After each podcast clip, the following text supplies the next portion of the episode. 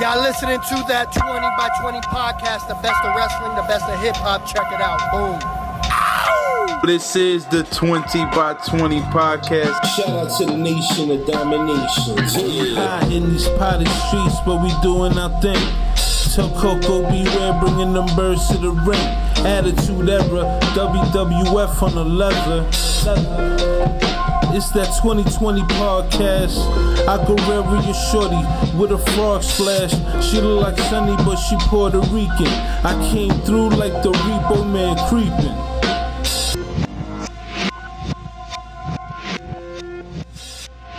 What's going on, everybody? Welcome, welcome. This is the 20 by 20 podcast, and I'm your host, Nathan McFly. And for this week, I'm rocking the mic Dole over here. Bing got a lot of stuff to do. I know everybody loves Bing, but uh, I'm gonna hold it down for y'all today. Shout out to the whole clique, though. Shout out to SM2. Shout out to Shai. Shout out to LP. What's going on, my brothers? But uh, yeah, man, I'm gonna be over here ro- rocking it, and um, yeah, let's keep it going. Let's keep it flowing. Hope everybody's having a good week. It's Thursday. Week's almost done. Weekend's almost here. But if you're on the East Coast, especially in New York City, you see we're getting some snow, some rain, shit looking ugly. But hopefully gonna be looking lovely on Sunday for Valentine's Day. You feel what I'm saying? But uh also, shout out to Bing's daughter Ayana.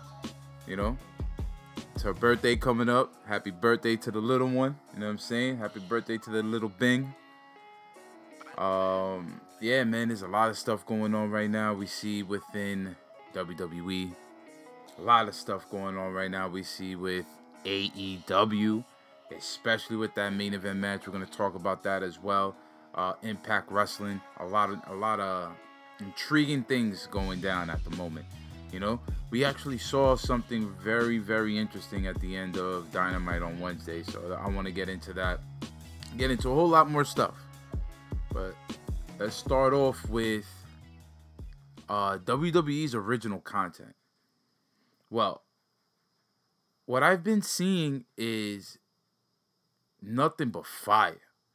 And the reason why I say that is because, of course, you know, fans like myself who's been watching professional wrestling since the mid 80s. Late, I'll say late 80s, early 90s. I was about seven, eight years old. Uh, you know, Saturday Night Main Event, all that good stuff. And I go, of course, I go back and I try to watch some of that on, on the network, but just the network's original content now is just so vast and has so much fly shit on it that it just gets me excited when I hear of another documentary coming. I'm pretty sure they seen all the love and all the and all the reaction that Dark Side of the Ring was getting. I mean, of course, they do it from a, a real gritty standpoint, and it's basically, you know, say what you want to say uh, as long as it's facts. But I think WWE is trying to turn the corner on that a little bit. And I'm going to explain why. When I saw the Yokozuna documentary and I saw the Bill Goldberg. So these are documentaries. Uh, I'm not sure. Wait, hold on, hold on. There's there's a list of documentaries called Icons, and that's the Yokozuna one. The Bill Goldberg was basically a, a Untold, which is they tell stories about, I guess, certain runs, matches, storylines, and they have the talent there that's associated with it or other talents as well that were associated with it that were there around that time and they talk about that time and give you an inside look to what that look really looked like from the inside in. So i started off with the yoko because i was pretty much a, a big yoko fan as a kid. I mean he was just so polarizing as a figure just looking at him and his girth his mass just coming to the ring like that this motherfucker was splashing niggas from the from the second rope, like on some shit. You know, I'm pretty sure he broke a couple of chest cavities and shit. You know what I'm saying? But um, you know, they gave us an inside look into him. I didn't know he was from California. You know, he grew up in Carson, California. If people don't know about Carson, California, especially in the 70s and 80s, that was violent out there you know, and we know California for having that gang culture, and you know they talked about it. Rikishi talked about it. One of Rikishi's first gimmicks when he was in WWE after being a head shrinker, he was like this positivity you know, thug turned to turned to like a positive dude type shit. Where he talks about how he got shot in the streets and everything. And that's a true story. That's a true story from Rikishi. He got shot out there. You know what I'm saying? He was out there banging. But um with Yokozuna, you know, it was different. Like you see how he grew up, you know, he he grew up in that Samoan culture. Um it was told that his father was nothing to play with, you know, United States Marine and you know, if Yoko had to get his ass whooped, we got his ass whooped. Uh and you know, by the time he was about 17, 18 years old coming out of high school, his parents didn't really know what to do with him. And like see this this is what I'm talking about, like this in-depth story that we're getting you know, and then we got Afa and Sika talking about Yoko there. We got Roman Reigns' family talking about Yoko there. We got the Usos. They talking about how yo they used to love when Uncle Yoko used to come through. Mind you, you know Yoko is a cousin, but him and Rikishi being so close, it was more like Rikishi's brother, and they see him more like as an uncle. And they talked about like yo, we did anything for Yoko, just like fix his bed and do this, that, and the third, and make sure he comfortable. We getting a hundred dollars from Uncle Yoko, and I'm like, you know that that's that's that was the that was the deal that had the bread. You know what I'm saying? You was waiting waiting to see if he's gonna let you take a run to the store, do something for him, whatever it may be. But you could see the love and admiration that his family had for him because he was the first one to make it as a single star. I mean, they, there's there's a couple of them there, you know, and then there's others that are uh, uh, family by association, like Haku. You know what I'm saying? But in that family, the first one to win a, like the big singles title, the WWE title is Yokozuna. And they talk about that that time how the family rolled out to Vegas for WrestleMania 9 and they talk about how how much of a spectacle it was and all this other good stuff. And then it being hampered by this motherfucker. By fucking Hulk Hogan. Now, a lot there's a lot of negative, you know, negative talk, a lot of just negative energy when you talk about that name. And you know, he knows why. So it's it's not it's not, you know, uh, you know, it's not something that we we don't know about. Of course, at that time, did us as kids know that shit? No, we ain't know that shit. You know, us as kids was probably cheering, wearing the yellow and red, loving everything. But now, as we get older and certain situations unfold, we start seeing that Bobby Heenan was right about Hulkamania. Bobby Heenan was definitely right. But it's not here, there, or there, but whatever. You know, Hogan was leaving at that time, and Hogan talked about how, you know, for his last run to, to you know, face Yoko. That could have been all said and done without him winning the title at WrestleMania. You know, they try to sugarcoat it, saying, like, yo, we were going on this big world tour and if you coincide that with the time, that was the time where he had that match with the Great Muta in Japan, and he had the championship. So it was on display in New Japan at, at that moment. But still, you know, like that he didn't have to go in there and, and just shut down that moment. You know, Yoko was champ for like a minute. And then the way he won it as well. You know, he ain't even take he ain't even rip off his shirt yet. Like the match was no more than a minute big bootleg drop, let's go home. I mean, come on now. You know what I'm saying? This right here was a family bonding moment. And it was just taken away because this motherfucker goes in the office and he's like, yo, you know, I ain't gonna be here no more. I would love to work with Yoko. I think it would be big for his career. And at that moment, if you think about it, regardless of the situation and what it was, it still looked at as a big win in the career of Yokozuna and you know, and they said that Yoko was really cool with everything that was going down. I mean, he got the title back. It was two months, about two, two and a half months later, but he got the title back. And just the love and admiration that he got from his family, like the the family held him on this pedestal because of who he was. But like many other legends, you know, he he didn't succumb to the drugs, the alcohol. I mean, of course, you know, you you seen it in those pictures with BSK. He'll go out with his peoples and you know have a great time. But the issue was his weight. He loved to eat, man. I mean, I I mean, I'm pretty sure everybody that's listening right now will be like, "Oh hell yeah, I love to, Eat. I love to get some sushi. I love to get some BBQ and you know some a bandeja paisa or fucking go to Caridad and get yourself a nice plate." You know, but uh, everybody you know has that vice, and his vice was food, and he couldn't control it. And it's just sad because you know out of all the things, it was that, and he has so much to give. I mean, when he when he left us, he was 34, 33 years old. You know, imagine the toll on his family, two young kids, a wife, um, just the family itself in general, having somebody, you know, deceased at such a young a young age, you know. And I I it, it was just it got heavy towards the end. You see you see a person like Rikishi who was, you know, known to everybody as Bully Ray said as, you know, he's he's a tough motherfucker, he's a badass and this nigga was shedding tears. So you could see how much that hurt. The moment of Yokozuna, you know, life ending, how much that hurt not only him, but the family in a whole. And I'm really loving these icon documentaries. I mean, we're getting to see not only an in-depth look, but a respectful look to these to these legends. You know what I'm saying? And they got a couple of more coming up. Uh, I seen that they got Beth Phoenix, Rob Van Dam, who's I think signed with Impacts. Still, I'm not too sure. The British Bulldog, The Undertaker, of course, uh, Christian, Jim Cornette, and one that I'm really waiting to see because there is a lot, a lot, especially toward the tail end of his career, Lex Luger.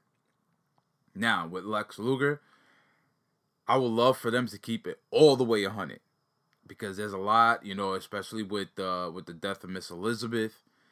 There's a lot of touchy subjects there, and I feel like if they tiptoe around some of that stuff, a lot not only you know, of course, a lot of people going to talk shit, but if they're putting themselves out there to talk about their life and career, let's hear it. You know what I'm saying? That's what I'm saying. Let's hear it. I'm not saying that we have the right to demand how it how it be told, but what I'm trying to say is just let's hear it. Give them the platform to just talk about it. I'm just hoping that this right here, this icons documentary list that they have, it's a platform for these talents and these superstars to be truthful to themselves, the family be true, and just say what they feel as I seen with the Goldberg documentary. You know, uh, Kevin Nash said how he felt. DDP said how he felt. You know, Kevin Nash said like, "Yo, this guy thought, you know, we thought he thought that, you know, he was better than everybody. He never wanted to hang out." And at that time, a lot of the talent hung out with each other outside, you know, outside the ring, and you know, it was just that that bond, that camaraderie that they had within each other. And then, of course, there was jealousy there within Goldberg because this this is not a guy that went through the rigors of being a wrestler. I mean, he had he had a nice path into doing what he's doing, but it's because he had the look. He in his earlier years very athletic and was just a sight to see. I mean, everybody gravitated towards him. The fans loved him. And you know, it's just you could see that. You could see the tension in some in some of the people's eyes when talking about Goldberg um, but every the one thing and another thing I'm waiting for is for them to do something on Diamond Dallas Page. Cause Diamond Dallas Page seems to be like the coolest motherfucker on the planet. Nobody has a fucking negative word to say about this guy. It seems like all he did was help people along their careers while while maintaining himself. So I'm dying to see what what what that is all about. Um, Undertaker had nothing but kind words. You know, everybody was just clamoring and wanting to work with this guy. And Undertaker said he's like, I had some barn burners. You know, he has some fucked up matches, especially in that WrestleMania 9 with El Gigante. El Gigante is not known as a technical person. He's not known as even a smooth big man. He just he just wasn't it. You know what I'm saying? And he's seen a guy that's 500 pounds doing super kicks and just fast, like probably too fast for himself in the ring at, at that weight and at that at that size. You know what I'm saying? So it was great to see. It's great to uh, acknowledge these these legends who are hardly talked about or hardly seen. And all I'm saying is to the younger fans, just go back to the network if you have it. I mean, it's going on Peacock soon, so it's gonna probably be a little cheaper later. But go back to the network and please watch that. Like you'll you'll get a certain love for that character that is gonna make you go through the archives and watch his matches because his matches were dope, dope, dope, dope. Um, another documentary, really quickly, I just wanted to talk about uh is the untold about the APA. Now, the APA, the Acolytes Protection Agency, it was the tag team of the Acolytes with Ron Simmons and JBL. And this this tag team, the way it came about was, you know, two guys not having much to do, but are kind of like the same person. You know what I'm saying? No no nonsense shit. And for it, it was not mostly about the tag team in, in itself. The story I got from it is JBL learning under Ron Simmons. You know, Ron and Ron Simmons at the moment, even though it wasn't said, you know, during that time or or any other time, but Ron Simmons was basically coaching him through his career, through those couple of years they were together as the APA. Ron Simmons coaching him and and and molding him into who he ultimately became. He became a world champion. He held the WWE title for about 280 plus days, which was like one of the longest reigns at the moment, at that current moment. And he just kept on giving all the thanks and praises to Ron Simmons. And Ron Simmons is somebody that a lot of people do not give his flowers to, man. Give that man his flowers. 1992, beating Vader, winning that WCW world title, being a black man on top in the early 90s Think about what was going down in the early 90s in America. And you you could think about the riots riots in in uh in California. Uh so much shit that was going on at the moment.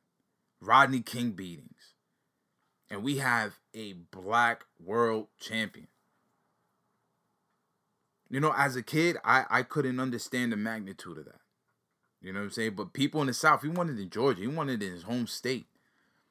People in the South who were wrestling fans at the moment, I mean, they showed people in the arena crying when this happened.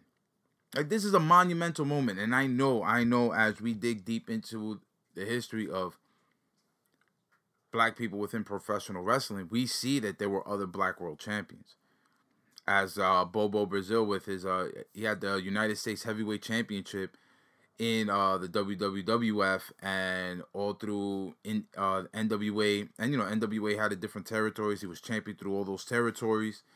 Um Ernie Ladd Bearcat uh there was there was there's a lot man. There's a lot that it just doesn't come into mind right now. But on a grand scale because WCW was still part of G, uh, JCP at the moment, uh, the Jim Crockett promotion, and for him to be on a big stage, holding that world title, and that and not for nothing, that was before they got the big gold belt from NWA. They had their own world title, WCW at the moment, and that world title, I'm telling you, is a fly, fly title, man. If you if you ever googling stuff, Google that WCW World Title, not the not the big gold belt, but the WCW World Title, held by Ric Flair, Sting, Vader. Um, at that moment, I think those were the three that really went through that belt at the moment because the big gold belt was was used as, I think the uh, the North American title, if I'm not mistaken. Oh no, the International Heavyweight Championship. That's what it was used for because Rick Rude was holding that belt. Uh, but yeah, man, it's just it's just a crazy, crazy journey he's been on. I'm hoping one day we see an icons documentary about him because I feel like he has a great story to tell, especially being, uh, you know, an All American football player in Florida State, uh, being in the Florida State Hall of Fame football football category. So it's it's something to see. I think he has a great story to tell, and I can't wait for them to tell it. But please, don't want to spend too much time on it, but um go to the WWE network. Go to their documentaries. They got a whole bunch of fly shit there, especially the Untold with the matches. You know, Mankind, Undertaker, Triple H uh, versus Mankind. They even have one that's really dope. I think everybody will like with Kurt, Hang- Kurt Angle and Shane McMahon. They talk about that match, that brutal match they had at the King of the Ring. So that's something that you know to look forward to. Uh, one thing that's crazy in the news right now, and I think is just you know just bullshit, is Bow Wow wants to become a fucking wrestler. The fuck you want to wrestle for? And then he's already setting up his match. He's already setting up a tag team championship match with Rey Mysterio as his partner. Understand that you loved it as a kid, bro. But you need to work at this shit, my man. You can't just call out and say you want to do it because it's your dream. I know you see Bad Bunny out there. He over here flying off the top rope and all this other fly shit. But he in the PC right now trying to get ready for a match. What you doing? Come on, my brother. Come on. You gonna represent, represent right. Not saying you can't do it, but represent right. Look at David Arquette. He wanted to come back, and he did it by going through the indies and all this other shit. I'm pretty sure you're not gonna do that, but let's do it right. Let's do it right, cause once you over there, you represent for the culture, baby. Let's do it right. That's what I'm gonna say about that. uh, one thing that really intrigued me about Monday Night Raw this past week was the Elimination Chamber. Now, with the Elimination Chamber, we have seen now that you know it's going to be for Drew, Mac- Drew McIntyre's WWE Championship. So he's inserted in the match. It's McIntyre, Jeff Hardy, AJ Styles, Randy Orton, and The Miz. I was reading an article on Ble- Bleacher Report that talked about a elimination chamber match 10 years ago that had Jeff Hardy, Randy Orton, and The Miz in it. That's insane. And the article goes on to say how WWE is not building new stars. That this is the type of event, along with the Royal Rumble, that is needed to build new stars. And I am totally in agreement with that. But are these new stars ready? Counter argument. How do we know if the new stars are ready if we're not giving them a chance to get ready? Understandable. I think WWE missed the missed the ball with having a story play out, which is the story with Kofi Kingston and Ali. Why not have them in the in the elimination chamber? AJ Styles is a star. He doesn't need to be there. I don't think he needs to be there. Jeff Hardy definitely doesn't. Jeff Hardy's been on a crazy losing streak. Randy Orton is involved in a story with Alexa Bliss and the Fiend that keeps going. Why not just have him go towards that? I feel like that's going to be part of his elimination on Sun on uh for elimination chamber. That's going to be a part of his elimination. The Miz, the Miz. Besides the segments he's had with Bad Bunny, he's been looking like a joke with that with that uh briefcase, and he has the briefcase.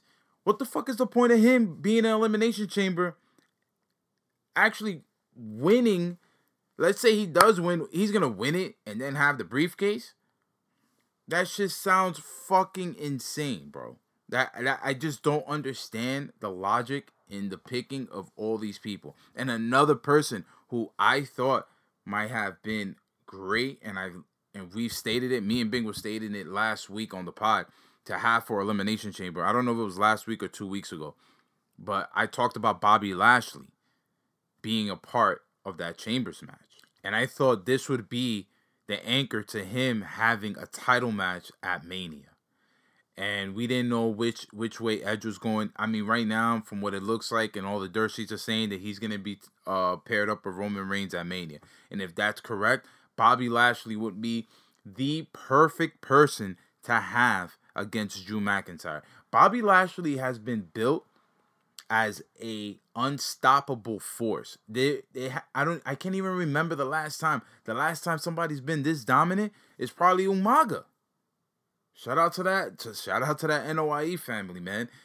Umaga was built so crazy, so strong that it took John Cena, the Superman at the moment, to take him down. You know what I'm saying? And Bobby Lashley has been built so crazy. Like he's built into a triple threat match at Elimination Chamber with him, Riddle, and Lee. And I feel that triple triple threat match was built to maybe I'm hoping if it does mean that this takes away the belt from Lashley, is to push him to the main event scene. Not to, you know, not to hold him back or have him restart. There's no restart with this.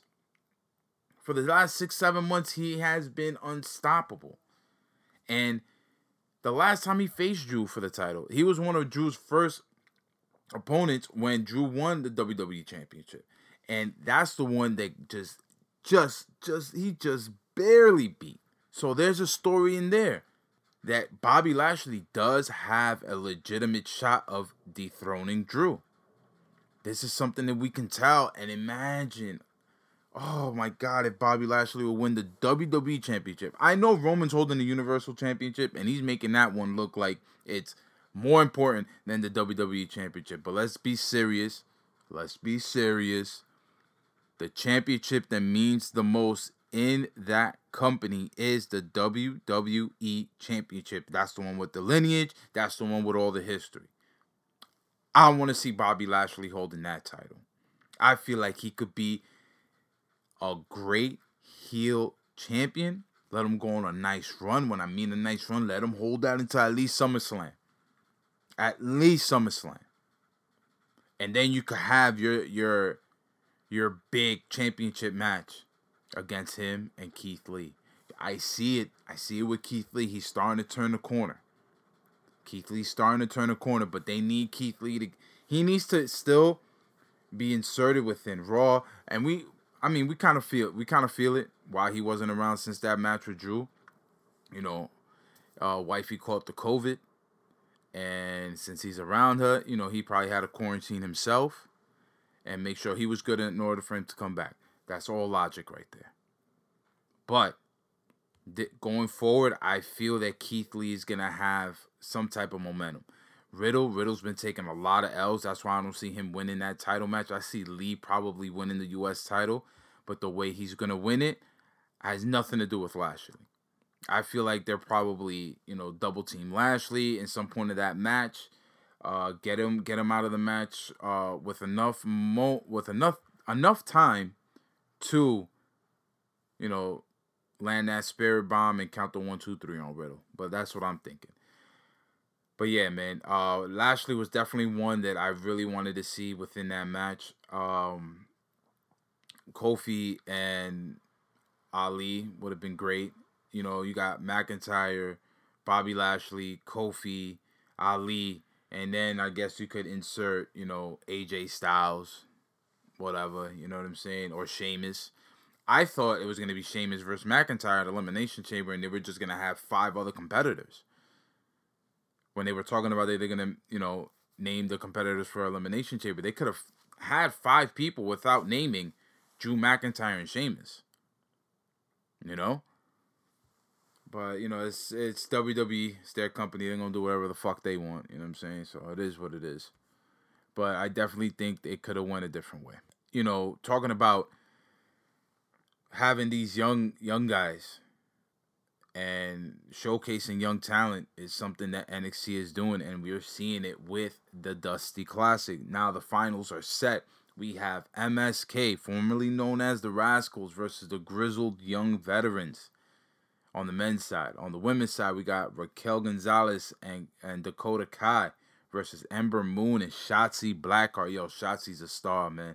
And if it starts with a tag team title on with Ember Moon, I'm all for it. I'm hoping that those tag team titles come to NXT because I feel like NXT has more of a female tag team division than both rosters on the main. We don't see anything. I just feel like that that tag team division really really went downhill when the Iconics uh, broke up, and even went further downhill when Sasha and Bayley weren't tag partners anymore. So it's just there's no unison. There's no team that looks like they're really together.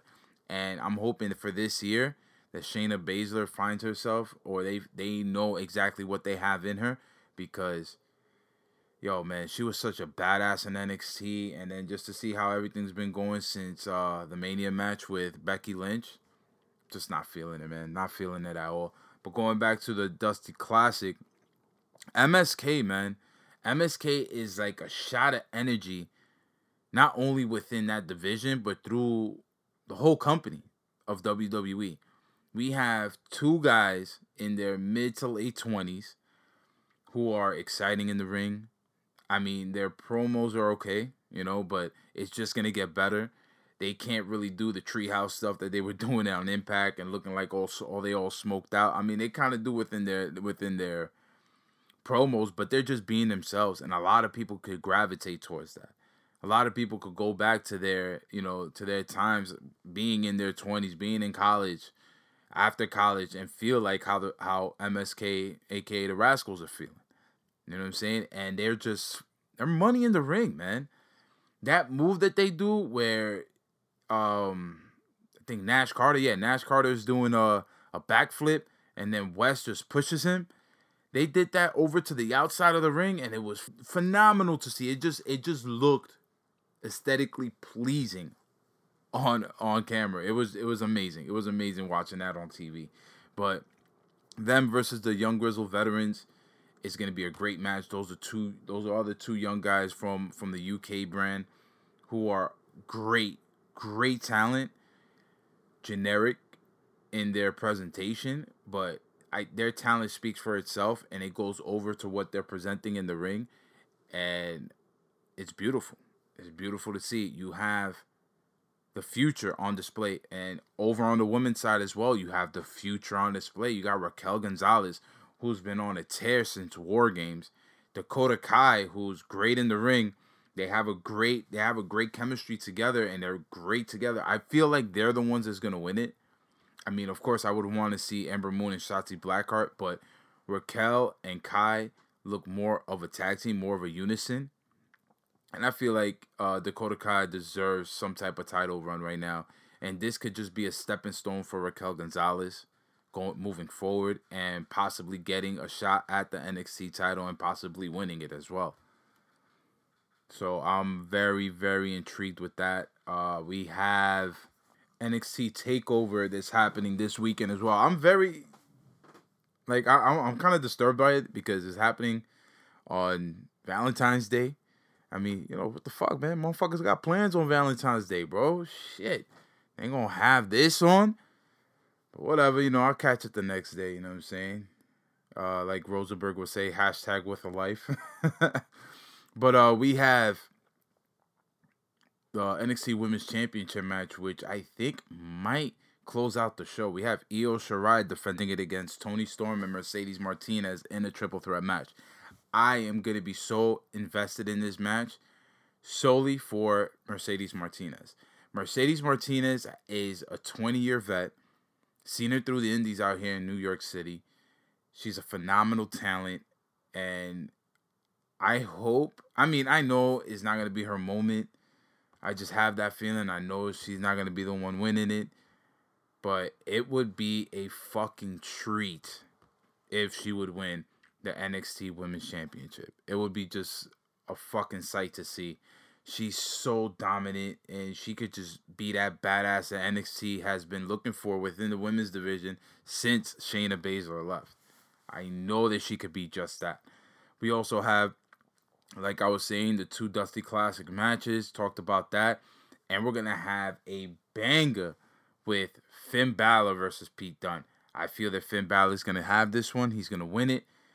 Uh, this is just going to be momentum moving forward to a Karrion Kross match. But as we seen on NXT this past Wednesday, Karrion Kross for this Wednesday coming will be in the ring against Santos Escobar, who I who I think it did not show any type of shook bone in his body when going face to face with Karrion Kross. He left out the ring, I feel like more in a respectful faction.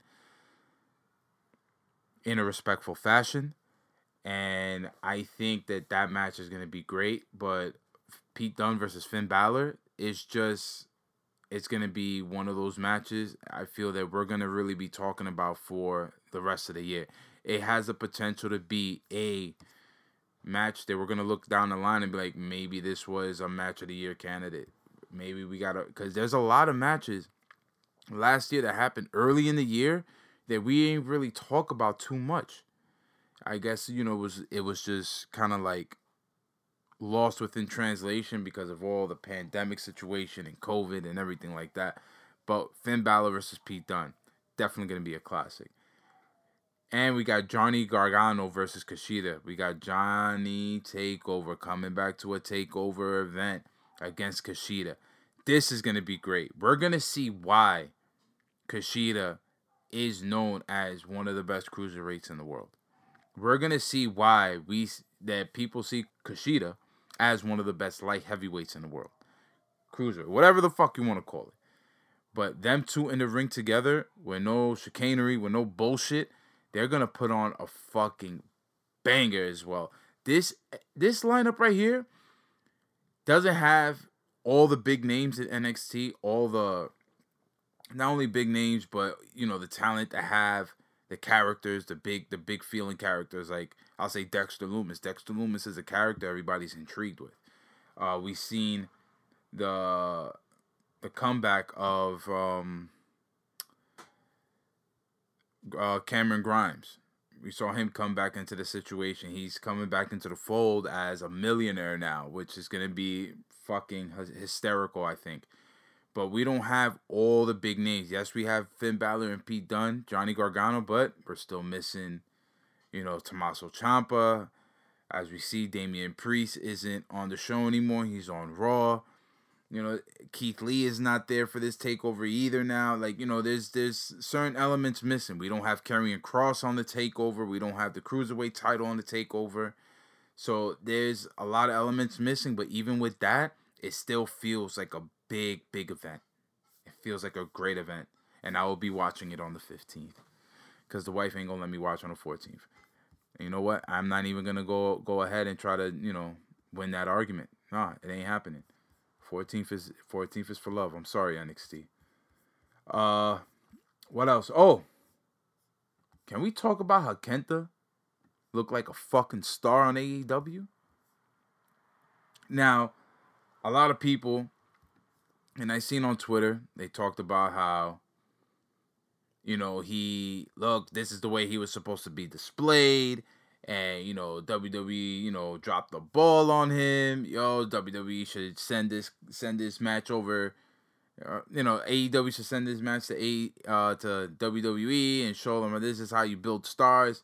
Listen let's not forget look Kenta is a fucking phenomenal talent this was one of the first international stars that Triple H signed over to the NXT brand in 2014. He the way he came came out, his debut was crazy. His debut was crazy, and you know they have William Regal talking about him in the ring. He's the one that introduced him to the NXT universe, and when people try to come and test him in a suit, was whipping everybody's ass. You know, he had that little that little tag run. I think it was within the Dusty Classic, or he just had a tag team match, if I'm not mistaken, with Finn Balor against Ascension, who are a big team within NXT at the moment. And he was just made to look like a star. And his career within NXT was hampered by injuries. Uh, one of the main injuries he had was a shoulder injury that sidelined him for over a year and then had little injuries here and there. And within the five years of him being in WWE, about two years, two years of that, almost half the time he was in WWE, he was injured. And we seen what WWE does with injured plague stars. They really don't run with them. They don't give them any real opportunities. And we seen that when he was demoted to, I say a demotion because 205 Live is not on TV. 205 Live doesn't is not talked about. When um Pac was holding the cruiserweight title, he was on a pre-show match with Austin Aries, which was one of the best matches at that WrestleMania, which is crazy to, which is crazy to see and crazy to say. But you know, it's just stuff like that. And he even said it himself when he left, like he looked at it as an embarrassment. Him having to be in WWE and one of the biggest companies in the world, and it ba- basically it was just a shit time for five years. And I don't blame him for wanting to leave. He was at a point in WWE where he was only wrestling once a month. He said it once a month. He was out there wrestling, and it really hampered his his abilities in the ring. Because if you're not doing it, it's you know, it's you know repetition. Repetition, you know, meets all odds. And he didn't have that and I understand why he wanted to leave. We see him in New Japan now. We see what type of star that he can be with New Japan. You know, holding the never open weight title, um, having these segments with uh, with Naito, and all these great matches over there. And we're seeing him now in a segment with Jon Moxley in the US in the IWGP US title, which is something I feel like he should be holding at the moment he's been keeping that title relevant while Moxley hasn't been defending it. And I feel that this is his time. He should hold a main title within that company. He still lives in the States, from what he says. Why not have him out here? Why not have him as the face of New Japan Strong? I feel that, that that's a that's a move that could really benefit the business. And if this working relationship is true and this is what they're doing, you could have Kenta out here. You could bring the Bullet Club here and there and, you know, come and fuck up the show on AEW once in a while. Why not? All I know is that all the young talent in AEW better be on their fucking toes. Better be on their toes, getting their game right, because if they don't, they're not going to be there much longer. And the reason why I say that is because AEW has a lot of talent but you could say half of that talent they have there are not ready to be on TV. And that's not that's not taking a shot at their at their in-ring work or overall character or whatever it may be. It's okay. You know, there's levels to this fucking game, and we've seen that through all companies, regardless of what company any type of talent or superstar is in. There's levels to this shit and you have to meet certain criteria in order to be in, in front of that camera making a difference for the company you're working for. And i just hope that this lights a fire within you know the younger the younger part of the roster the roster that doesn't really get that exposure on national television. They're mostly re- uh, relegated to dark. There's some people on i'm not gonna lie there's some people on that dark show which i feel like they should be a part of the main show but that's just me and I just hope this lights a fire in them and they see what competition really looks like. Now we have three different organizations working together. We have AEW, New Japan, and Impact Wrestling. AEW and Impact Wrestling being the home staple, you know, the American based uh, companies, with New Japan being that amazing international company coming in. This is going to be very intriguing to see. Um, I can't wait for the the Moxley and uh, Kenta match. It's gonna be something.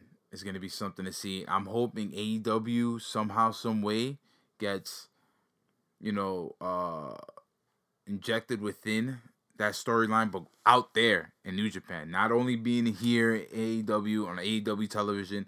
Let's see that on New Japan television. Let's see what AEW talent looks like in New Japan. You know, this could be you know a telling moment for the company in itself. So it's gonna be really really dope. Uh, we've seen the the little you know back and forth bullshit with uh, the inner circle. Sammy Guevara is not in the inner circle anymore.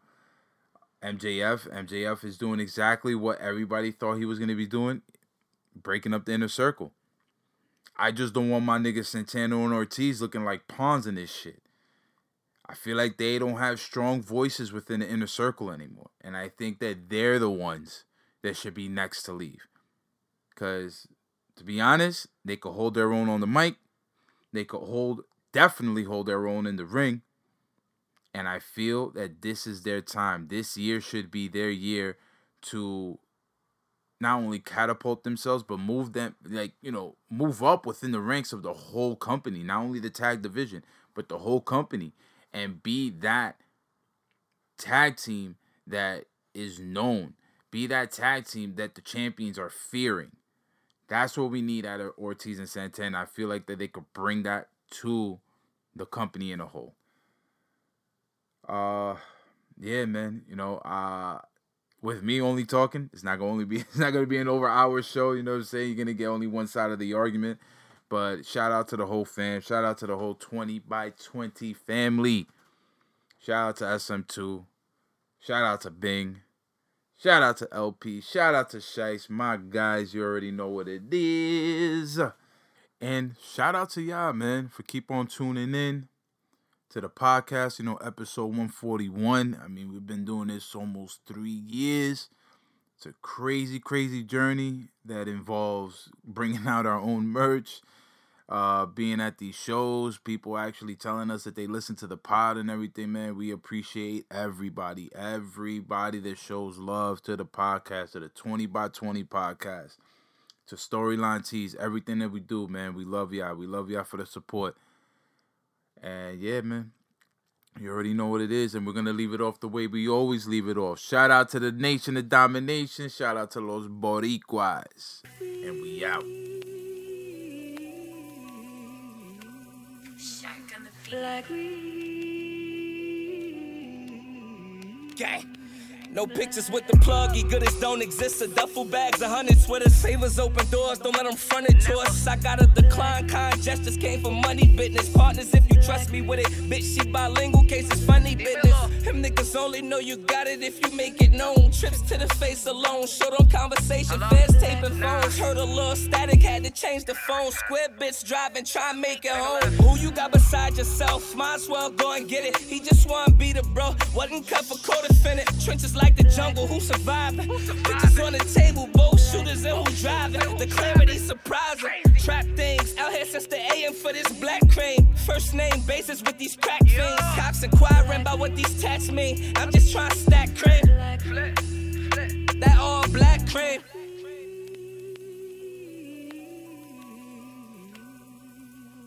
Black Hey, yo, Surf, you know I feel you on this shit, right? Uh